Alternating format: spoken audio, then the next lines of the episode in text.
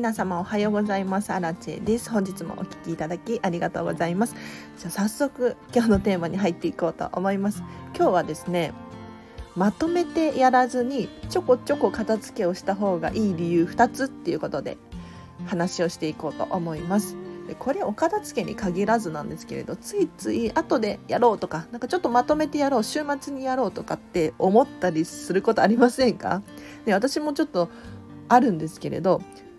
ただそういうふうにやるよりもちょこちょこ常にやっていた方がすごく効果的だよなっていう理由を今日は2つにポイントを絞って話していこうと思います。でまず1つ目なんですけれどこれはですね本当に脳的な話なんです脳の考える思考の話ですねなんですがまとめてやろうってするといつまでもの脳の中に残ってしまうんですよ。これ分かりますか？あの例えば食器洗うとかもそうなんですけれど後でまとめて洗おうとか洗濯物とかも後でちょっとまとめてやるってなったなっているとその間中ずっとあ洗濯物をやらないといけないとかあ食器洗ってないんだったっていうのをちょこちょこと思い出してしまうんですよね。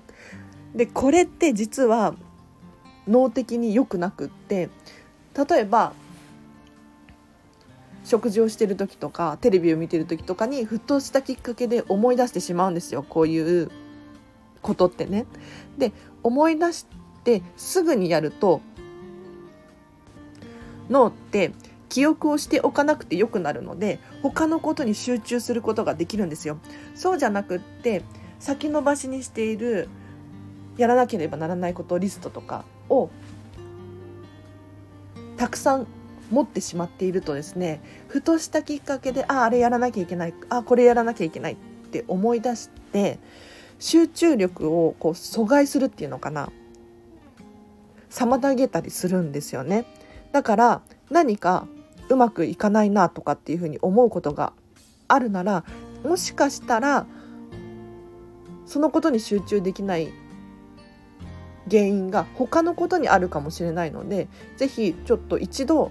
リストをクリアして、うん、お片付けもそうですねちょこちょこやるのではなくってなんかちょこちょこやってるとやっぱりねお片付け終わってないやっていうふうに思ったりとかあまたやらなきゃいけないみたいな風に考えることが必要になってくるんですけれど終わってしまったことって人って脳の記憶に残らないんですよ。これツァイガル肉効果なんていう風に言ったりするんですけれどだから是非一度すっきりさせてみると思い出したりとか、うん、悩んだりすることがなくなると思いますので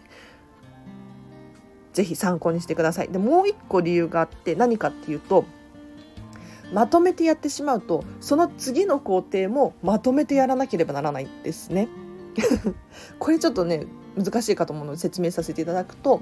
洗濯物とかで例えると分かりやすいんですがまとめて洗濯物を洗濯するそうするとどうなるかっていうと大量の洗濯物を干さなければならない。でさらに乾いたら大量の洗濯物を取り込んで畳まなければならないんですよ。わかりますか？これが例えばちょこちょこだったらどうですか？少しの洗濯物を少し干して少し畳めばいいんです。だからその次の工程が結構関わってくるんですね。だからまとめて一気にやった方が効率がいいしって思うかもしれないんですけれど実はその後の時間の差で言うと大きく変わってくるんです。だってこびりついた汚れとかもう落とすの大変だったりしますよね。だったら毎日ちょちょっと拭くだけ拭いておけば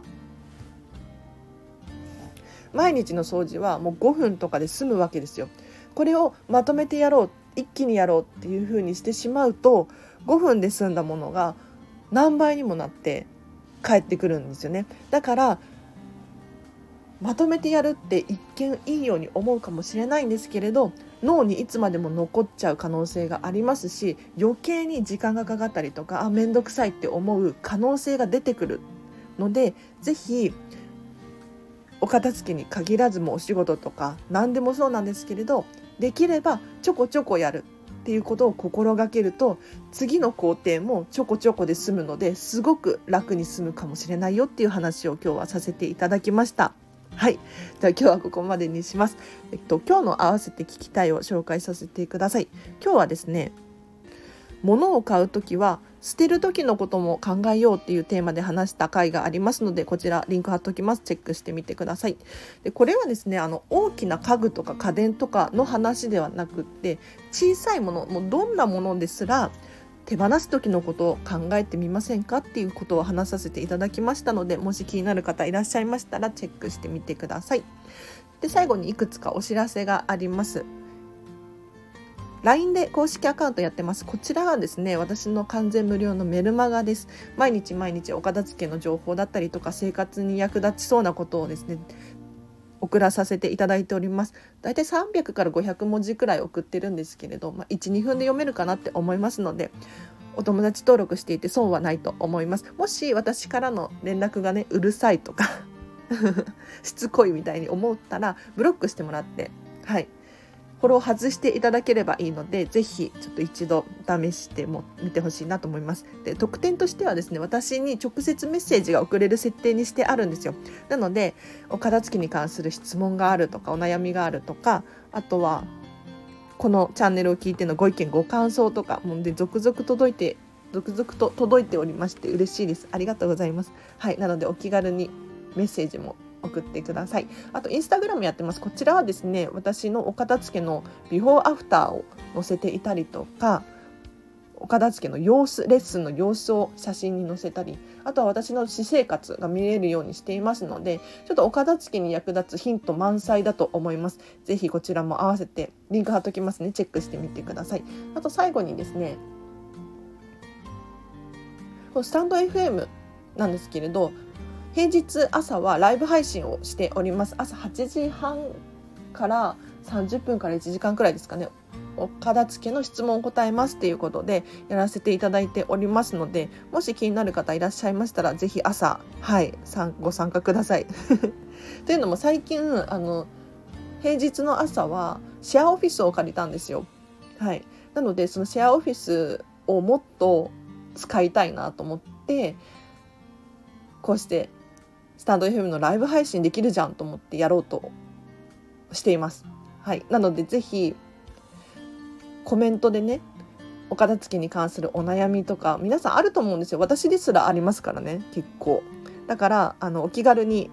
していただければなと随時答えてきます。でほぼほぼ答えているのでぜひ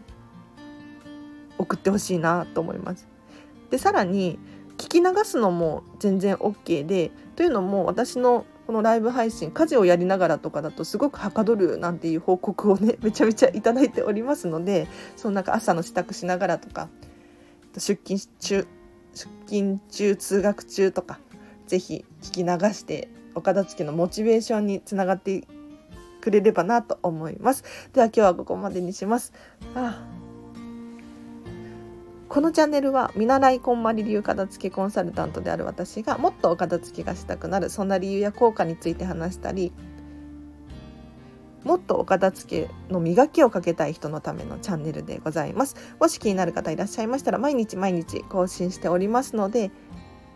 フォローしていただいてまたお会いできるととっても嬉しいです。では皆様今日もお聴きいただきありがとうございました。今日も一日ハッピーな日にしましょう。あらでした。バイバーイ。